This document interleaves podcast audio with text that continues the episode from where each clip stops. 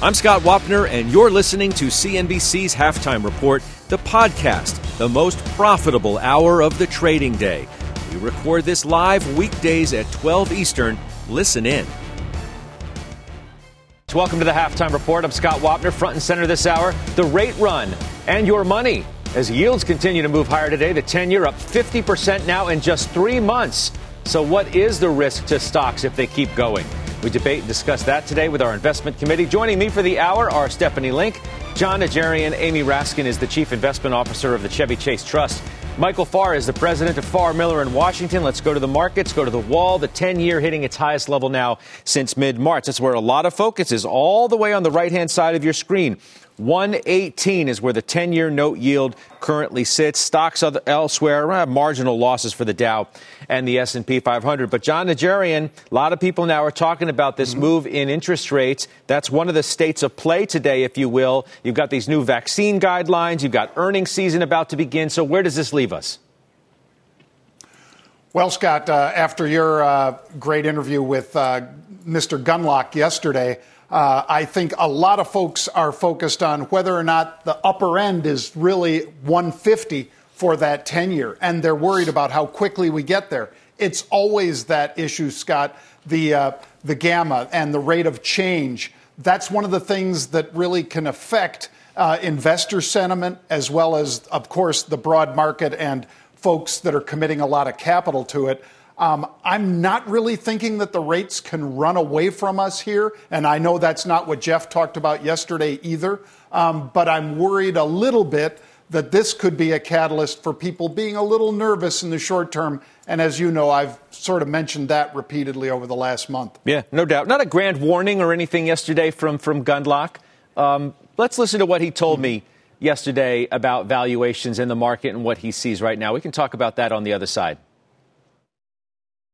go back for decades of stock market data, there are many valuation metrics that are in the top one percentile of overvaluation.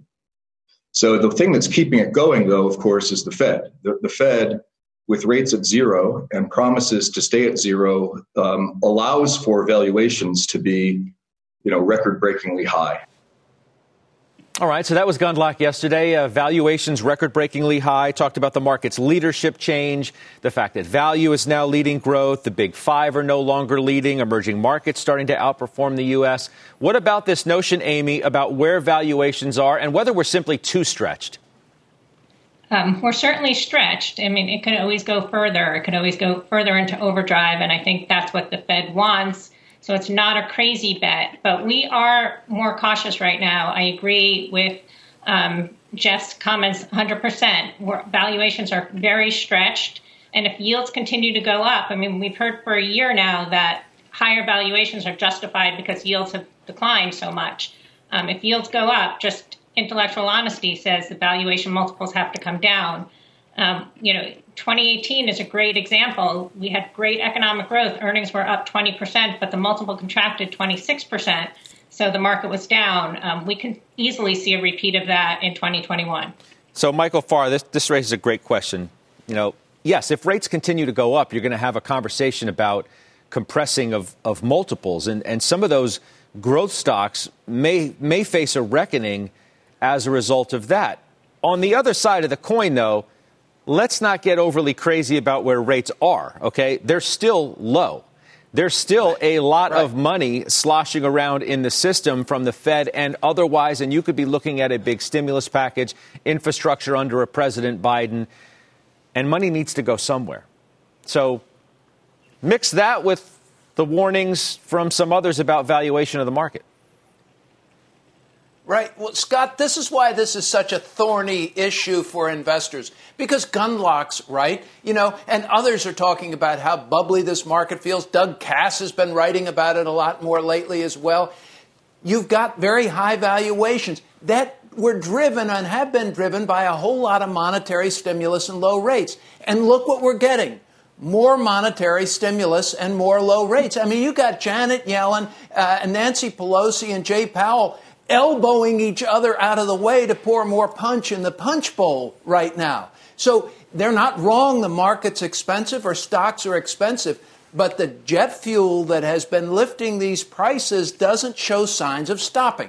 So now, as an investor, what do you buy and how you how do you deploy money? And the answer is, you know, to be funny about it, is just very damn carefully. But uh, it, I think you, it, it, does argue against buying a broad index, and it does, I think, make it a much tougher environment, but an important environment to be a stock picker, to do the fundamental research, to know what you own, because it, it's this thing I think can get a lot more expensive trends on Wall Street last a lot longer than anybody ever thinks they're gonna. It looks like the path of least resistance here is still up. Yeah, Steph, um, you know, you weigh in on on what Gundlach has said and what some of the others are talking about now about valuation. You're leaning pretty heavy, and Steph's on the phone, by the way, uh, until we're able to work on her feed. Um, this idea of leaning into cyclicals, which you seem to be doing a little bit more that you're overweight that area. Yes, you have a barbell approach, but maybe you've put a little bit weight, um, more weight on one end of the bar now. Yeah, and I'm sorry about the connection, um, but um, I think you have to just step back, and I think you have to say, why are rates rising? Rates, rates are rising because it's anticipating better growth, better growth because of the more fiscal stimulus, um, and that is coming. Um, and when you combine that with improvement in distributions of vaccines, and we have a long way to go on that front, but when you combine the two, that means you're going to see better GDP growth. You're going to see better earnings growth. And to your point about stretched stocks, growth is stretched. Housing stocks are stretched. Logistics yes. stocks are stretched. But cyclicals are not stretched. I don't know. And that, I, well, I don't think they are. I mean, look at financials. Are small caps stretched? Are small caps stretched? I mean, that was one of the points that Gundlach was making yesterday as he was talking about what the Russell uh, has done, and it's a point he's going to make today, or maybe he's currently making it now on, on his webcast. Are they stretched? Well, I'm not. I'm not an investor in small cap, but they certainly have had a nice run in recovery. But I'm talking about financials. Most of the banks are trading below book. Some of the industrials are definitely at trough earnings and so they have a lot of upside. How about the reopening names? How about the restaurants? And and we talk about Marriott and Wynn all the time because those are the, those are the two reopening uh, travel leisure companies that I own. Those aren't stretched. They certainly had a nice recovery back, but they're still down quite a bit in the last year. So I'm looking for laggards. And to your point earlier, yes, I still have a barbell, but I have less of a barbell because I think it's prudent to take profit, especially when I can't justify some of the valuations. Wow, less less than a barbell now. I mean, because you've been a big proponent. I mean, that you've used that word um, so often over the last many months on strategy for our, our viewers on how to play this thing. So, so you're going okay. So you you bought IBM. Okay, that's is yeah. that is that emblematic about what you're talking about? You bought IBM. You bought more of Lam Research. That sounds exactly uh, of what you're speaking to. Yes, I'm trying to stay consistent. I'm still diversified, Scott, but I do lean more towards the laggards and the cyclicals or the reopening companies. Um, so Salesforce, I took profits in, made a good, I, mean, I made good money there. I still like it very much, and if it were to correct, I certainly would think about maybe getting back in. Twitter, I took gains. I had I had a, like a, an average cost of in the low 30s, so I don't want to be too greedy. And I think the macro headlines are going to be a headwind and a distraction. And so then I put the money into IBM because A, it's a laggard. B, we have a new CEO who's focused on growth markets, cloud, data analytics, AI, blockchain. And then they also did the Red Hat deal. We haven't even begun to see real synergies there. And they spun out their technology services business. So they're doing the right things. The stock trades at 11 times forward earnings and it yields 5%. Very low expectations with only six buys on the street versus 12 uh, that are neutral or sell. So I'm trying to stay consistent. I'm trying to look for laggards. I'm trying to look for where everybody is not. Yeah, it's uh, it's very interesting uh, your commentary and, and, certainly your moves. Let's bring in Ed Yardeni now. He's the president of Yardeni Research. Uh, Ed, welcome back. It's nice to see you. Happy New Year. Thank you, Scott. So, you know, I hope you heard the Gundlach sound talking about uh, valuations to be, in his words, record-breakingly high. Uh, are you concerned too? Because you've been really bullish. Well, I'm, uh, I'm, I'm concerned about valuation. Sure, certainly, uh, they're, they're not cheap, and uh, as Gundlach pointed out, uh, by uh, any historical precedent, they're they're stretched. But uh, on the other hand, until recently, we had record low bond yields. We still have record low bond yields, by the way, in the corporate bond market, and the mortgage rates are at record lows over in Europe. Government yields are at record lows. The, the outlier here, as you pointed out, is the, the 10 year government bond yield has moved up from about 0.5% last August to over 1% now, maybe 1.2% uh, shortly. And uh, that's got everybody spooked. I, I, think it's actually a, a, sign of confidence in the economy. And uh, it looks as though real GDP is going to get back to where it started before the pandemic uh, by the first quarter of next year, which is really extraordinary. So the earnings picture is looking pretty good. Um, I'm still using uh, I'm, I'm, using 4,300 for the S&P 500 by the end of uh, this year and 4,800 by the end of next year. I would become a lot more concerned if we get there a lot sooner. And I have to admit to you, Scott, this uh, this market's been stampeding over the bulls. I've been bullish since uh, March 25th in the morning, and uh, every time I've set my target, it just went it stomped all over me and went right ahead uh, to, to higher highs. Do you see the 10-year yield hitting a 10-month high. We're showing it on the screen right now. It, it's obviously a point of concern to some, not well, all. To to some. Scott, it, let me make a, an Scott. Let me make an observation here, and that is. Uh, th- there could be a bullish implication of all this. Uh, the Federal Reserve is watching that rate just the way we are. And I think the Federal Reserve would like to keep that bond yield closer to 1% than to 2%. I think they were trying to do that at the end of last year. It's just my friends, the bond vigilantes, are starting to get a little bit more antsy here about the economy being too strong, deficits being too large, too much government spending, and inflation making the comeback. I will not be surprised if at some point here, if the bond yield continues to go up, if the Fed announces uh, what uh, they've called yield curve targeting, which basically means uh, setting a target for the bond yield. Well, that it, would be that would be bullish. It would actually lead to a melt up.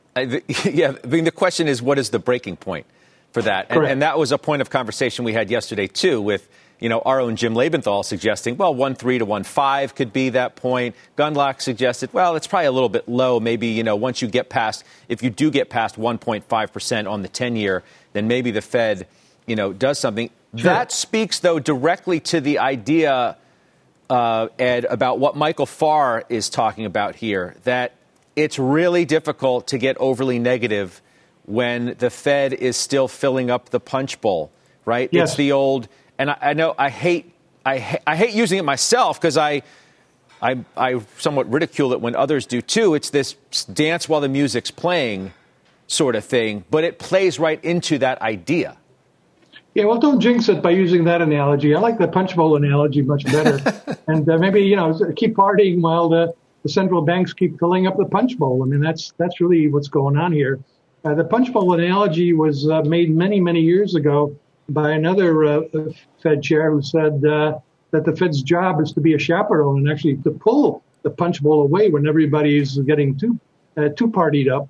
Uh, but um, for the past uh, Fed chairs, including this one, their goal has been to just keep uh, keep that punch bowl full, and it's been hard not to party. Michael, I mean that's essentially your point, right? They keep filling the punch bowl up. Yeah, it, so it, you, you're convincing people to stay longer and longer and longer even if we continue to get more drunk and more drunk and more drunk off these gains and valuations get more elevated, elevated, and elevated? You know, fighting the Fed hasn't worked. And, and Ed Yardeni has been bullish when others haven't been, and it's worked out well for him. You know, so are stocks expensive? Yes. Uh, can they get a lot more expensive? Yes.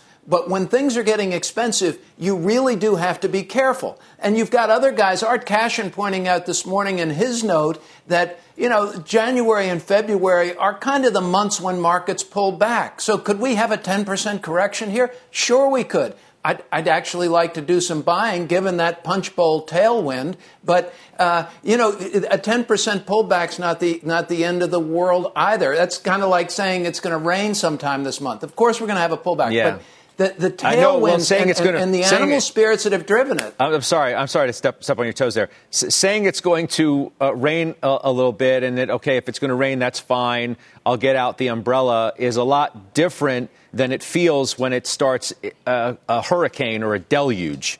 Okay?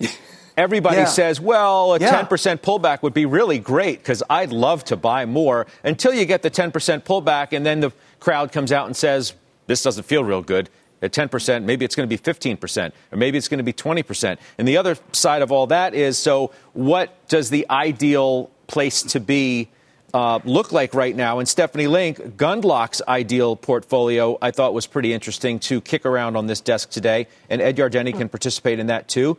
Here's his ideal portfolio 25% in emerging market equities. He favors Asia over the others. 25% in cash is a deflation position for him. 25% in long term government bonds like the 30 year, okay? And another 25% in real assets such as gold, Bitcoin, or, or real estate. Steph, how does that sound, uh, particularly the emerging market equities being favored over the U.S. at this point? Oh, absolutely. I mean, they're uh, they're definitely cheaper for sure, and you have a ton of stimulus, right? We talked about the 90 trillion in global stimulus uh, from the central bankers and and and whatnot, and so that is a lot of of, of a tailwind for emerging markets. Um, you actually also have to believe that the dollar is going to continue to be weak, or maybe it just doesn't go up from here. That would be a tailwind for emerging markets. But it is, it's almost like risk on, and whatever way you want to take on risk, right? Is it U.S. equities? Is it emerging markets? Is it small caps? Those are all going to kind of work. And within U.S., again, I'm more on the cyclical side. The surprise to me, Scott, was the bond allocation because he's he is worried about inflation a little bit, right? And so that's not going to make you a lot of money. He so admits that's the it. only piece of it. He, yeah, he oh, admits it. Right, he, Yeah. he admits it as part of his, his thing. He thinks you're going to lose money on it uh, on his bond play, but he still wants So to have why- allocation there. So why do that? I mean, why, why not just put that allocation in, in U.S. equities? And I like Michael's idea of that this could be a year for stock pickers as opposed to momentum players. Uh, and, and Stephanie made a very good point. There are a lot of good ideas out there uh, in financials, uh, in some of the laggard techs, uh, in industrials um, that I think uh, could continue to perform pretty well this year. Uh, so, you know, a lot of the overvaluation has been in basically five stocks, now maybe six stocks now that Tesla's in there. But once you get out of the S&P uh, 5 and go into the S&P uh, and, uh, 495, th- there are still stocks that uh, look pretty good. Yeah, Amy uh, Brian Belski, who you know is a, a frequent guest on this program too. We quote from his research a lot. Says it's time now to get more cyclical. Update. Uh, he upgrades materials to overweight. He's already overweight discretionary financials um, and and industrials. Goldman's derivatives team says, look, we've been looking at investment flows. They've been unusually strong. The S&P didn't rally as much as we thought it would under those conditions. So there's sort of a spring uh, ready to go there. Uh, they say the S&P should have rallied 10% more than it did over the past three months, implying that there's a, a big little burst, or not big little burst, a big burst that, that may come. Well, you know, we've been talking about the Fed and spiking the punch bowl. We have to, if, if that really happens, comes to pass even further than it has already, it's going to have economic implications. And I think that's what everybody is talking about, about moving more cyclical and moving overweight materials. We agree with that. Um, we're coming out of this recession in a very different place than we came out of the Great Recession of 08, um, 2009, 2010 um, the consumer's in much better shape. Liquidity is prevalent everywhere. Now, I think some of that liquidity will come out of the markets and move into the real economy, but it's certainly going to favor a shift and a favor towards inflation beneficiaries. Now, that's not really consumer discretionary in my mind, but it certainly is materials and energy um, and even financials to some degree. Yeah, I'm frankly Um, surprised. I'm sorry, Amy. I'm frankly surprised that, that you've been buying more EOG, you've been buying more Royal Dutch Shell, you've been buying more uh, Schlumberger. Uh, so you still believe that there's room to go in an energy space that has already had a monster move, as has the price of crude oil. Oh, absolutely. I, I, energy, I think, eh, you know, it's a trade, admittedly, but I think there's room to go. It's still down a lot. Um, and if you look at, you know, energy as a percent, I think I was on the show when energy, the sector itself crossed below 2% of the S&P, down from 13% in 2008. Um, I think there's a lot of room to go here. I think now it's three and a half or something like that. Um, you know, there's been a lot of disinvestment uh, from energy for years now. Uh, you just last year you had all the majors slash their capex budgets. Um, OPEC's been very disciplined. The world is still going to need fossil fuels for better or worse, and I don't argue worse, but that's still the, it's going to be the case for the foreseeable future. So, so we've been adding to energy. We've been we were underweight for seven years. Um, we went overweight towards the third quarter of last year. It's worked really well, and I, I think it's one of my highest conviction calls right wow, now. Wow, underweight for seven years. Steph Link, you you bought Schlumberger uh, mm-hmm. not all that long ago too. You you agree with with Amy about energy? Yeah, I do like the energy sector. I only own Schlumberger and Chevron, but they're pretty big bets for me. Here's the thing, though, Scott. It's 2.59 percent of my of my benchmark, which is the S&P 500. Five years ago, it was nine percent. So you've seen such a dramatic decline and value lost. And so I don't think anyone was really paying attention to it. So it doesn't take much for these stocks to actually go higher. But I still think you want to be particular. I think you want to stock pick on these. And I, I think both Chevron uh, and Schlumberger, good combination. One has a little more higher beta, one has a great dividend yield. Um, and I, I really like te- the technology aspect of Schlumberger that we've talked about. So, so yeah, I'm overweight. I'm about 200 basis points overweight energy. Ed Yardeni, what do you think about energy? Is it legit, or have we gotten ahead of ourselves here? We need to come back to earth a little well, bit. Well, I, I, think we've definitely seen a uh, fairly broad-based rebound in commodity prices. Um, and uh, it's uh, very normal, very typical of, uh, of a recovery period on a global basis. Uh, the, the, real surprise has been how strong the economic recovery has been, despite the fact that the pandemic is still out there, that uh, the third wave of uh, the pandemic in the U.S. is turning out to be the worst so far. Yet, despite all that, commodity prices has strongly signaled that the global economy is recovering and recovering remarkably quickly and strongly. And uh, energy is part of that story. Um, if copper uh, is strong, uh, typically um, oil prices are strong. So I really think that uh, we are looking at a uh, fairly typical cyclical recovery in the global economy, as demonstrated by commodities, as demonstrated by oil, and, and now as demonstrated by the rotation in the stock market towards uh, more cyclical, cyclicals and just a broadening market with more stock picking opportunities. Wow, XLE 40% in just three months. That speaks to the point that we're trying to make here. Ed, I appreciate your time today. We'll talk to you again soon. That's Ed Yardeni uh, joining our conversation today. Doc, I mean, you've been making some options plays in energy too? Well, uh, to a certain extent, Scott, yes. Um, but in particular, certain types of energy, um, which again, I'm going to define as, you know, fuel cell. We talked about that December 23rd with you on this show when that uh, particular stock was $12. Now look at it screaming all the way up to $18. Massive move. Um, take a look at Plug um, and uh, a number of the solar plays. Those are the areas that I'm still focused on right now, Scott, as well as these Chinese EVs. I mean, XPEV, one that we've talked about frequently, you and I.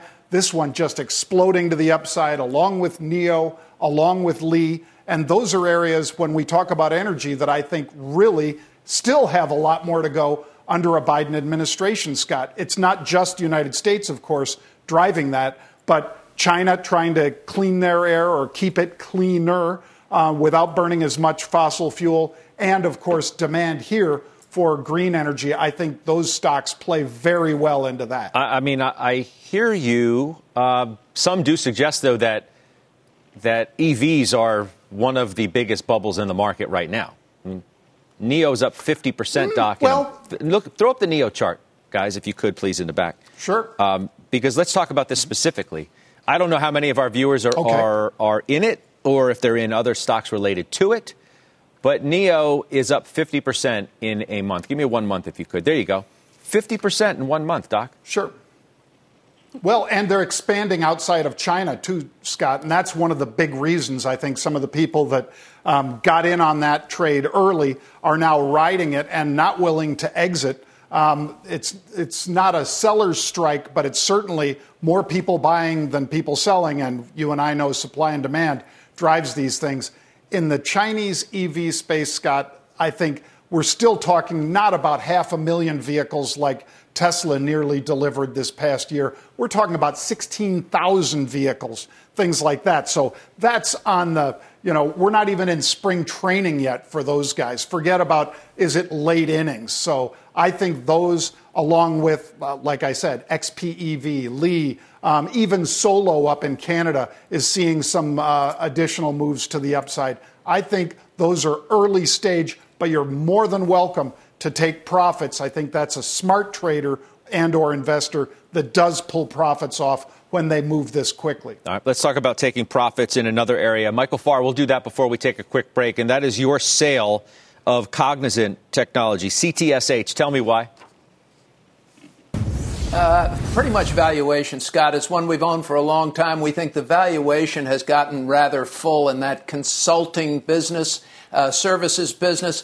The, the opportunity in other names is just better, and we're going to redeploy that cash. We are buying another name today, which I'll talk about next time we're on. But sometimes you just have to take some profits and move some money around, particularly when you see the economy shifting the way this one is. What do you mean you're not allowed to talk about that name today? Is that is that why you said that? I'm not going to get you in trouble, but is that why you said that? That's why I said it because yeah, they're buying it today, and boy, I'd be in the, I'd be in hot water. Okay, I just want to make sure our, our more, viewers more hot are, water than normal, Scott. Understood. I, I, just wanted to make sure our viewers understood why you uh, you weren't being cagey that you you couldn't yes. do it. Okay, uh, let's take a quick right. break. Check out this. The, uh, check out shares of this bank stock. It surged more than 40 percent in just two months. A top pick named by one firm now. We're going to debate that in our call of the day. We'll do it next on the half in two minutes.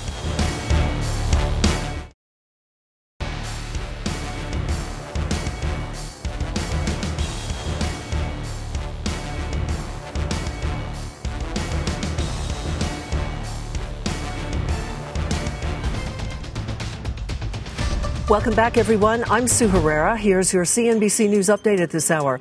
New York's Governor Andrew Cuomo isn't waiting for the expected update to federal vaccination guidelines, saying people aged 65 or older are now eligible immediately. But he says there still aren't enough doses available for that increase in recipients, complaining the federal government has provided only 300,000 doses, with at least 7 million New Yorkers now in the extended eligibility group. The Democratic leader in the Senate wants anyone identified as breaching the Capitol last week to be added to the federal no fly list. The Associated Press reports that in a letter to the FBI, Chuck Schumer says the intruders are domestic terrorists who pose a danger to aviation. And amid threats of violence at state capitals as the inauguration approaches, Richmond, Virginia has now declared a state of emergency and is putting up protective fencing, with similar precautions being taken all across the country. You are up to date. That's the news update. Scott, I'll send it back to you. Sue, appreciate it. Thank you. Sue Herrera. All right, let's talk Wells Fargo. Why? Because it was upgraded today to a buy named the top pick at UBS. It comes ahead of earnings on Friday. It's our call of the day. Stephanie Link knows I'm coming to her on this. the price target increased to $41 from 23. Um, Steph, uh, look, you, you you bought this when it was incredibly unpopular. Okay. now people are coming around to the point of view because there are more notes about it that we seemingly cite, you know, every few, every couple times a, a week. That Wells Fargo is the place to be. It's your biggest bank holding. Make the case now to a viewer who may not own it why they can still. Yeah, and I definitely think that they can still. Um, only 46% of the sell side have buys on this stock. The stock was down 34% in the last year alone. It trades at 0.8 times book value. The group trades at 1.2 times book value. It trades at 9.1 times earnings. The group's at 11 times earnings. So you can make a valuation case if you believe it's the turnaround is going to work. And turnarounds, we talk about it all the time. They take a long time. But we, this company has a very strong CEO. He's repairing the company. They have a whole new executive team, new people on the board, n- new business lines and they've already cut numbers and increased reserves. So a lot of the bad news is out of the way. And oh, by the way, they have a huge focus on cost cutting. And I think they could probably reduce costs maybe like 2 3% a year. And that goes a long way on the efficiency ratio side in terms of the operating leverage, what it means to earnings. So this goes beyond what sounded primarily like a bet on Charlie Scharf. Now it has morphed into some fundamental reasons, it sounds like you're saying, as to why you can own this beyond simply loving the person who's, who's guiding the ship? Yeah, you know, he's made the right decisions too, though, right? I mean, he's hired an entire new executive team who has a ton of credibility. So it was just a matter of time for them to kind of put their program in place and then execute on that program. That's why I say it takes a long time for turnarounds to work. So I think you're going to start to see an improvement gradually. And of course, the yield curve and rates going higher certainly doesn't hurt. It absolutely helps them in every way. And again, the sentiment, while it's improving, you still have 15 sell side analysts that are either hold or sell on this stock. So I think sentiment can further turn. Now, I will say this I do not like this setup into the quarter, right? Because the stock has, has run a lot and expectations are higher. But I do like this for the long term. Well, that's that's an interesting point you make. And, and Jon, look, you own Wells Calls along with J.P. Morgan stock and mm-hmm. Bank of America calls. And what Steph said as she finished her thought there is sounds to me like where Cramer was on this 10 days ago with like, look, the, these stocks, yes, you be- believe in the banks, but don't be surprised if you get a pullback once they announce earnings, right? Because it, hap- it happens every time. There's belief in it, then you hear the earnings, and then there's a sell off. So you're going to get a different and maybe better entry point into the banks, and maybe Wells Fargo included. What do you think? Well, and uh, it's one of the ways I am playing it, Scott. Uh, outside of the ones you mentioned, I'm also in Capital One and KeyBank. The one not on that list is Citi, and I have to kick myself for not getting in because I cited it when Ms. Fraser was elevated to the position that she's taking. I, I just kick myself, but I think I might get a chance to get into that one a little cheaper. If not, Scott, right into these earnings, I'll be selling puts and at least get a little bit of satisfaction from that in that stock, letter C, because I think I can get a better entry point. And if I make that commitment by selling puts, it obligates me to buy at that level. So hopefully I do get that put to me, Scott, because like I say, I think she's an ESG play mm-hmm. just by being the first woman to lead a major bank. Interesting. Uh, Amy, you bought more JP Morgan, and we'll, we'll take a break after that. But tell me about it. Yep, no, um, I agree with closing the underweight for um, interest rate sensitive banks. I also think there's going to be a big M&A cycle in front of us. So we own, um, we have a big position in Goldman Sachs. We bought more. we own J.P. Morgan. We bought more. Um, just, just really closing the underweight um, in, in in these names that could potentially benefit from um, yield yield going up, which we think is going to happen as well. All right, good stuff. We will take that break. For more on today's biggest calls of the day, you can check out the write-up on CNBC Pro. Go to cnbc.com slash pro. Up next, shares of Novartis struggling over the past year. The pharma giant CEO is with us exclusively to talk about the impact of the virus on their cancer and gene therapy work and when he expects a return to normal. We're back in just two minutes.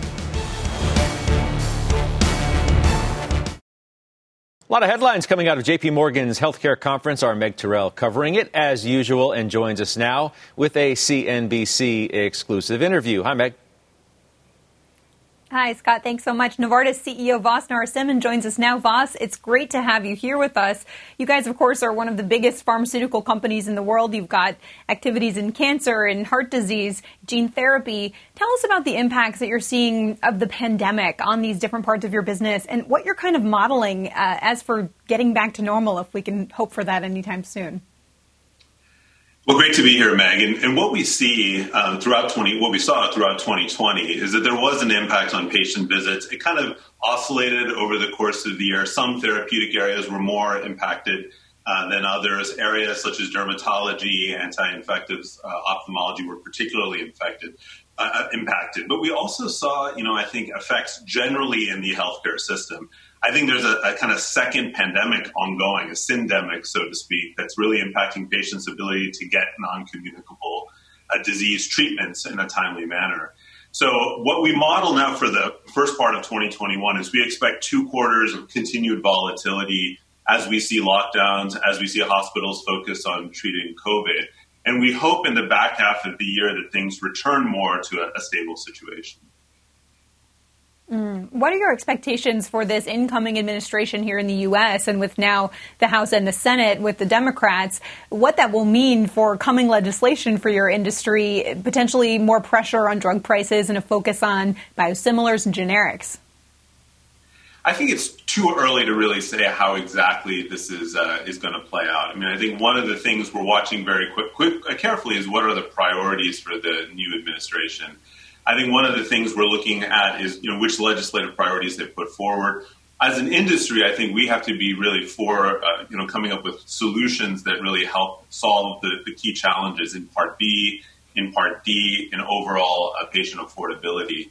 Uh, I'm confident that we as an industry can put forward a, a set of compelling uh, packages that I hope will enable Congress to move something forward uh, in, the, in the coming years. But I think it's too soon to judge exactly how the new administration is going to approach this.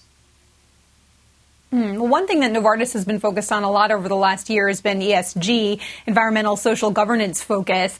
You know, pharma has not always really been included in that category. And just sort of from a societal perspective, among the least liked and respected industries out there. Um, how do you see the pandemic and the work that your industry has done in it potentially changing that, along with the efforts that you've been putting into this space? You know, I think the pandemic has been a reset for the reputation of the industry. We started out really demonstrating that we could collaborate across the industry with the public sector, with uh, academia, to move incredibly quickly on therapeutics and vaccines. And you've seen uh, the result with the remarkable work in mRNA vaccines uh, that's been accomplished to date. And I hope to see more vaccines coming in the first part uh, of this year. I think that's reset the public's perception and really, you know, viewing the industry as part of the solution, as an innovation engine that can transform life on, on the planet, as it has uh, as an industry over the last century.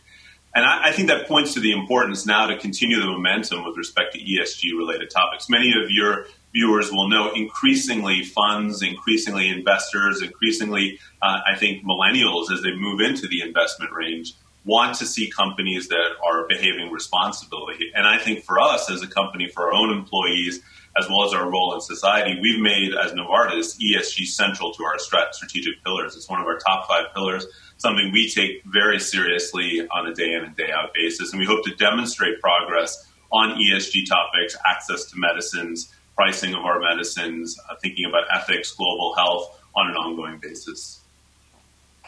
Mm. Well, you mentioned the pandemic kind of potentially resetting society's view of the pharmaceutical industry. It's also introduced us on a much faster pace to some new technologies like messenger RNA, for example. Um, you guys, of course, are a, a big leader in gene therapy. I wonder what are the most exciting sort of newer technologies that you see out there? You know, and is there anything about maybe mRNA or anything else that you've seen kind of through this pandemic that, that strikes you as interesting and potentially a new space for Novartis? Well, I'll start with where you know you've already highlighted. RNA is clearly undergoing a, a revolution right now. I mean, we we've been working on RNA-based therapeutics for decades, but now we're seeing the power of long-chain mRNA as, as a vaccine, as you've seen with the two uh, recently approved vaccines. We have recently gotten approval in Europe for an interfering RNA medicine to treat uh, cholesterol, uh, elevated cholesterol, a twice-a-year medicine. I think is really really interesting. I think you're going to see a, slew of RNA based therapeutics, either uh, administering RNAs or interfering with RNAs or even looking at RNA transcription factors. So I think RNA is going to become a bigger and bigger space. You mentioned cell and gene therapies. We now, with Kymriah, with Zolgensma, have globally launched these products. We believe this will continue to be uh, an important area for the industry. It's going to go through bumps. We're going to learn more about these technologies, but we believe cell and gene therapies will be able to address many diseases in, in, in truly transformative ways. Some other areas we're interested in, we have a, an investment in an area called radioligand therapeutics. Uh, it's a unique therapeutic that uses nuclear medicine to tackle cancers. We're quite uh, quite excited about that. We also, of course, are looking like many in the industry on whether or not gene editing can lead to curative therapies. Many products, including some in our own portfolio, now entering the clinic. So it's an exciting time across medicine, across science. Yeah. And I'm hopeful this will lead to a whole next wave of innovation that will drive the growth in our sector for decade, uh, decade plus to come. Absolutely. Well, Vas Narasimhan, thank you so much for being with us today. We look forward to hearing about all of those updates, those exciting technologies. Thanks again. And Scott, I'll send it back over to you. And our thanks as always, Meg Terrell. All right, stay with us. Jon has his latest trades and unusual activity. We'll do that next, right here on the half. Time for unusual activity. Dr. J, what do you see for us today? Well, Scott, a Chinese online social site known as Momo, and it's got Momo, believe me.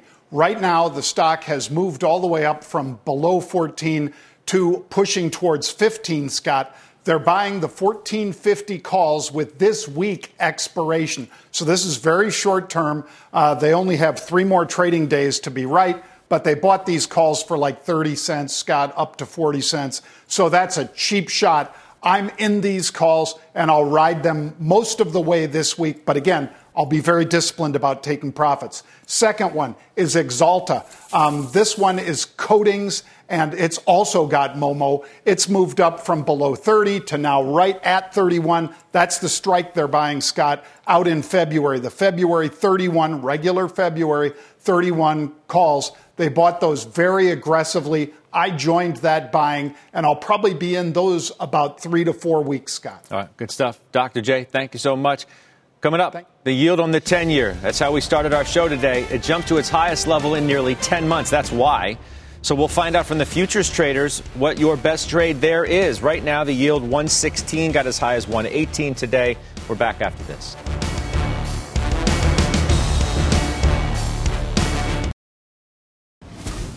Time for the futures outlook. The 10 year Treasury yield hitting its highest level since March. Let's bring in Brian Stutland and Scott Nations. All right, Brian, you first. You tell me where you think it, the yield is going. Well, it looks like we're trending higher. Obviously, we broke out above 1% and we're off to the races. And a couple things are going on, Scott. Look at one thing CPI numbers are coming in hotter than expected. They've been ticking up faster than normal. You look at housing prices, lumber, copper prices, healthcare costs. Those are all going up. That's a hardship on the middle class. That's putting pressure to the upside on interest rates. So hopefully you refinance your mortgage before they go higher here.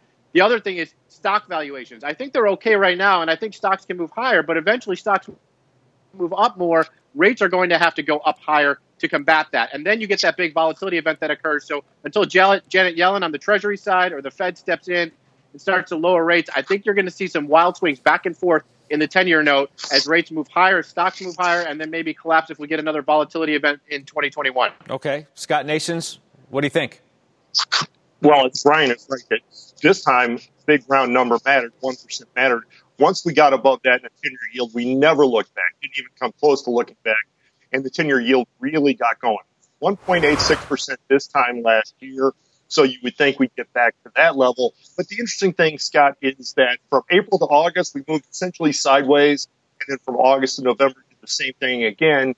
Now that we're above 1%, what happens? Well, as you can see there, looking at the relative index, yields are overbought. So we would expect it to move sideways for another month or two before we get that rally uh, in yields. Two and a half percent is what uh, the, the Fed's looking for for inflation. So you have to think the yields are going to continue higher. I mean, the wild card too is if you get some upward, real upward momentum, whether the Fed will quote unquote let rates uh, get to that that test of 52 weeks uh, of where it was 52 weeks ago. We'll see. I mean, the circumstances are different now, so we'll see. Guys, thank you, Scott Nations, Brian Stutland. Thanks, Talk to you soon. We'll do final trades next. All right, let's do final trades. Jon Najarian, I'm coming to you first. You have a new buy. Tell me what it is and uh, and why. Uh, all right, Scott. It is Zynga. Um, ZNGA, we see some fast, unusual option activity in there. Options that expire next week, Scott. I bought those during the show. Okay, just options, no stock, though, right?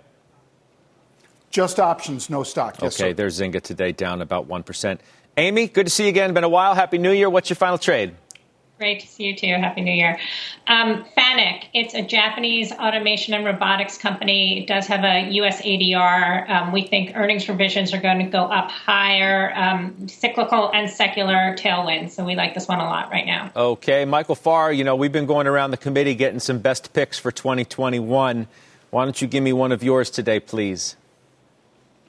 One of my top 10, Scott Becton Dickinson, the world's largest manufacturer of syringes and hypodermic needles. It's a discount to the peer group, discount, discount to the S&P 500. Going to see year over year earnings growth over 20%. I like that stock. All right, one of Michael Farr's top 10. We appreciate it. It's good to see you as well, Michael. All right, Thanks, let's take a look at the markets before we go. Again, uh, the major averages aren't doing a whole heck of a lot today, but it's really the interest rate complex that has a lot of conversation. 10 year yield, highest since March. You just saw it at 117. That does it for us. Thanks for watching. The Exchanges now. You've been listening to CNBC's Halftime Report, the podcast. You can always catch us live weekdays at 12 Eastern, only on CNBC.